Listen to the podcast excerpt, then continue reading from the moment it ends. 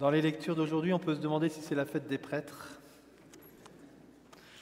car ils se prennent une petite correction. Et, et vous êtes bien contents parce que vous dites, il n'y a pas que nous, mon père. Hein, vous aussi, vous devez vous convertir. Alors vous êtes en train de me dire que je vais vous faire une homélie à moi-même. Heureusement, le Père Aubin est avec moi ce matin. Ça m'enlève un peu la pression.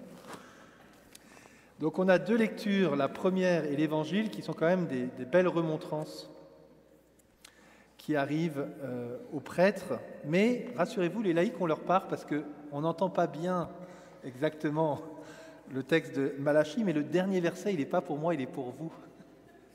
Enfin, quand je dis « il est pour moi », « il est pour vous », on, on est après l'exil. Je vais vous donner un peu le contexte de ce texte-là.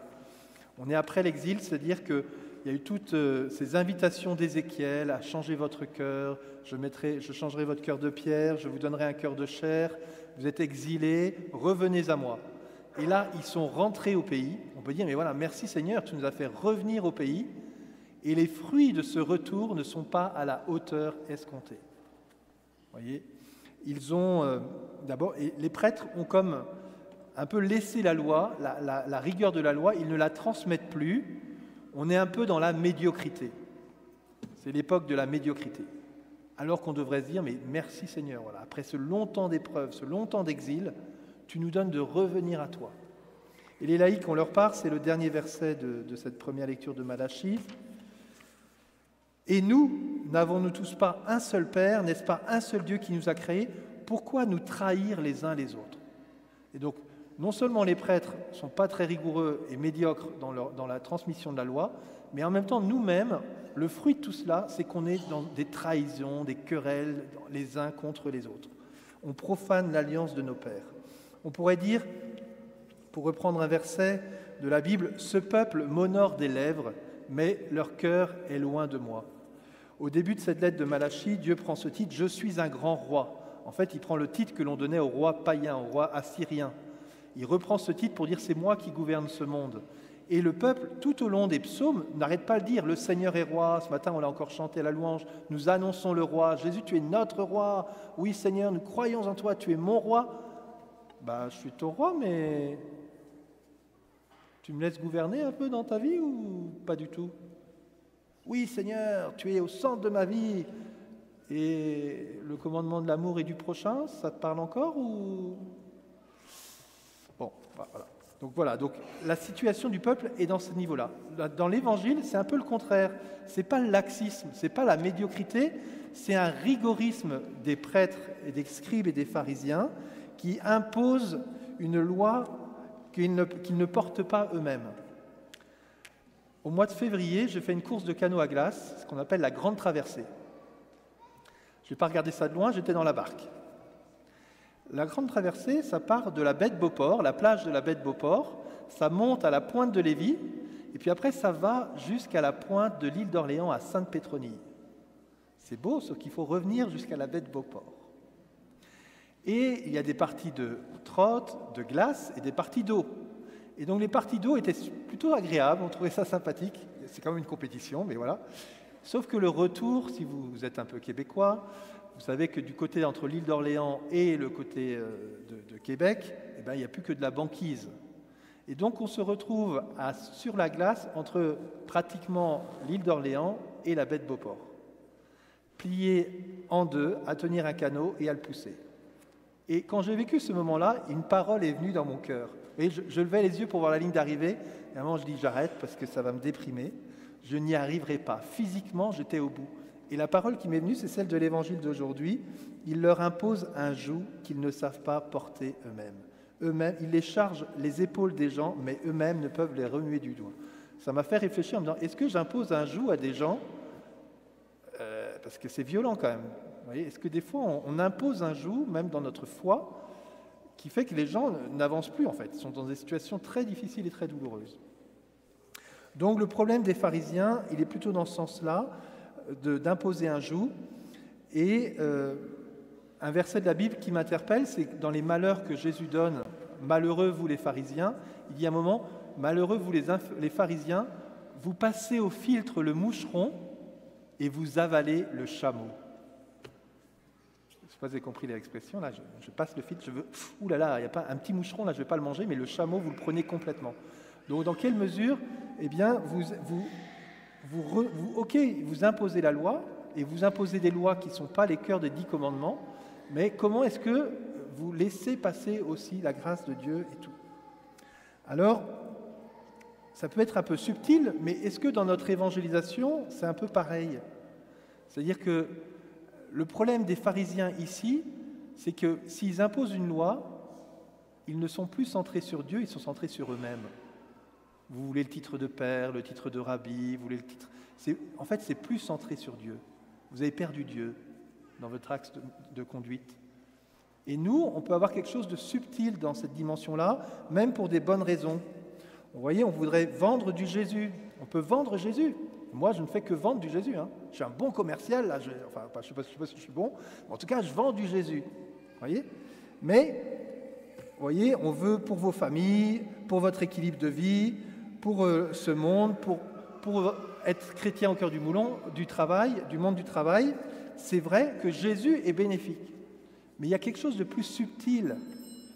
Je ne vends pas du Jésus pour votre épanouissement personnel, pour dire, pour que votre ego soit développé, pour que finalement vous soyez de bons maîtres au cœur de la société. Vous voyez, c'est pas ça le défi. Le défi, c'est pas que nous-mêmes on soit vraiment des gens extraordinaires dans la société. Le défi, c'est que Dieu soit le maître. C'est pas pour mon ego.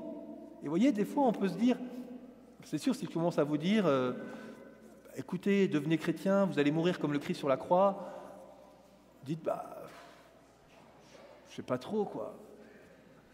Vous voyez, mais parce qu'il y a une conversion qui est difficile dans notre monde, on est dans un monde de consommation, et en fait, la logique de Jésus, c'est pas consomme, c'est donne-toi.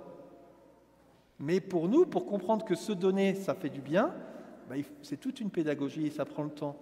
Finalement, il y a plus de joie à donner qu'à recevoir, c'est un long chemin. Et les pharisiens ont quitté ce verset-là pour dire, ben, finalement, ok, je vous donne une loi, mais moi, je reçois, je reçois. Je ne pense plus aux autres, je pense à moi. Je reste centré sur moi. Vous voyez, c'est un peu subtil ce point-là. C'est à la fois, je reconnais Jésus comme un bienfait pour ma vie, mais ce bienfait va passer par le don du service. Et c'est le, der, le, ver, le dernier verset de cet évangile. « Qui s'élève sera abaissé, qui s'abaisse sera élevé. Le plus grand parmi vous sera votre serviteur. » Alors, au milieu de ces deux exemples de Malachie et de l'évangile des scribes et des pharisiens et des prêtres de l'Ancien Testament, comment on va méditer sur la joie et le don du service? Dieu soit béni, l'Église a proposé en deuxième lecture la lettre de Saint Paul aux Thessaloniciens. Et là, on se dit, ouf, quand même une porte de sortie pour le curé, pour voir qu'il y a des figures qui sont belles. Et Saint Paul, après avoir vanté la beauté de cette Église de Thessalonique, montre aussi la joie qu'il a, lui, comme serviteur, à s'être donné à cette communauté. Il dit, je ne vous ai pas seulement transmis la parole, je me suis donné moi-même à vous, et on aurait voulu vous donner non seulement l'évangile de Dieu, mais jusqu'à nos propres vies. Et on voit un exemple d'un serviteur qui se met dans la logique du Christ, non pas une logique doloriste, mais une joie profonde. Il y a de la joie à se donner, il y a de la joie à se donner à vous, chers Thessaloniciens, parce que vous avez accueilli la parole. Et quel est le fruit de cette évangélisation? Quel est le fruit de cette annonce et ce don de Saint Paul? Eh bien, on nous dit à la fin de la lettre de Saint Paul aux Thessaloniciens, en fait, je rends grâce à Dieu parce que le fruit de mon don, c'est que vous avez accueilli la parole de Dieu pour ce qu'elle est réellement. Non pas une parole d'homme, mais la parole de Dieu. C'est-à-dire que vous n'êtes plus centré sur vous-même, vous n'êtes plus en train de vous trahir les uns les autres, mais vous accueillez la parole de Dieu, et en recevant cette parole de Dieu, vous essayez de la transmettre autour de vous. Et donc on a vraiment l'opposé entre les prêtres et la communauté de Malachie, et puis Saint Paul qui se donne, et la communauté de Thessalonique, qui elle rentre dans cette charité, rentre dans ce double commandement de l'amour de Dieu et de l'amour du prochain. Alors frères et sœurs, quelle démarche concrète pour nous aujourd'hui? J'en vois deux à travers les lectures de ce jour. La première, elle est très concrète, c'est « Vous avez accueilli la parole pour ce qu'elle est réellement ». Eh bien, cette parole, comment vous l'accueillez réellement? Vous voyez, j'ai vécu deux ans en Amérique latine, où il y a beaucoup d'églises évangéliques, et il n'est pas rare que vous soyez dans la rue et que vous croisez des gens avec un livre dans la main. Ils vont au travail avec leur livre dans la main. Ils vont partout avec leur livre dans la main. Et ce livre, c'est la parole de Dieu. Ils l'ont accueilli. Et je vous propose peut-être très concrètement, comme geste, d'accueillir la parole, de commencer à dire, bah, cette Bible, physiquement, cette Bible, je vais peut-être réduire le format, mais je vais le mettre dans mon sac à main. Bon, nous, les hommes, on n'a pas beaucoup de sac à main. Mais on a une petite poche, là. On peut peut-être mettre une parole, un verset. À défaut de mettre toute la Bible, je vais écrire une parole et je vais la garder. Vous savez que les Juifs, dans la tradition, hein, ils, ils gardent la parole dans leurs mains, sur leurs bras. Il a, il est, les fondamentalistes l'ont mis sur leur front, là. Voilà. Je ne vous demande pas d'avoir rêvé tout la semaine prochaine avec un scotch sur votre front. Voyez, mais comment, je vous interpelle sur cette question-là, comment on va accueillir la parole de Dieu pour ce qu'elle est réellement? Non pas une parole d'homme, mais la parole de Dieu. Finalement, cette parole me recentre dans ma rencontre avec Jésus, me remet comme Dieu le centre, non plus moi comme maître, mais Dieu est le maître de ma vie et il guide ma vie. Dieu est mon Père et moi comme Père, j'accueille de Dieu cet apprentissage à être Père. J'accueille ce titre d'apôtre, de missionnaire, de prophète, voilà, de, de, de, de témoin du Christ, de, ce titre de chrétien, je le reçois comme venant de Dieu et je le nourris de ma relation à Dieu. Donc vous pouvez accueillir cette parole, mais bien sûr, de l'apprendre par exemple, accueillir plus concrètement un verset. Je vous, je vous encourage à ce niveau-là. J'avais un frère prêtre dans la communauté qui apprenait des petits passages. Il avait toujours un petit, passage, un petit carton. Et il apprenait, parce qu'en plus c'était un homme de théâtre, donc il aimait retransmettre, et donc il, il relisait, il apprenait par cœur des passages, l'enfant prodigue, le prologue de Saint Jean, et puis il, les, il me ruminait à longueur de journée. Le deuxième point, deuxième axe que nous donne cette écriture, vous savez qu'en général les psaumes sont la réponse à la première lecture, et bien contrairement à l'épître, à l'attitude des prêtres et du peuple, eh bien, le psaume nous met dans le, un des plus petits, petits psaumes de la Bible, psaume cent trente, dans l'attitude de confiance en Dieu. Finalement, je me remets en Dieu, après avoir accueilli la parole en moi, c'est moi-même que je mets dans les bras de Dieu, comme, une, comme un enfant qui lève ses bras vers sa mère, et sa mère va le prendre et va le faire reposer sur son cœur. Eh bien, je décide de mettre Dieu au centre de ma vie, et je tends les mains vers lui, et je me mets, je me blottis dans ses bras, pour reprendre une expression, je me mets dans son cœur, je pose ma tête sur le cœur de Dieu, sur le cœur de Jésus, et je lui demande qu'il m'inspire, qu'il m'apaise, qu'il m'éclaire, qu'il m'aide à rentrer dans cette communion avec lui. Frères et sœurs, nous sommes invités aujourd'hui plus particulièrement les prêtres, mais plus largement toute la communauté, à vivre cette conversion, ce témoignage en vérité, que ce témoignage soit par l'aide de la parole de Dieu que nous accueillons et par cette manière de mettre Dieu au centre de ma vie très concrètement, qu'il affermisse nos volontés pour que nous puissions le suivre en vérité. Amen.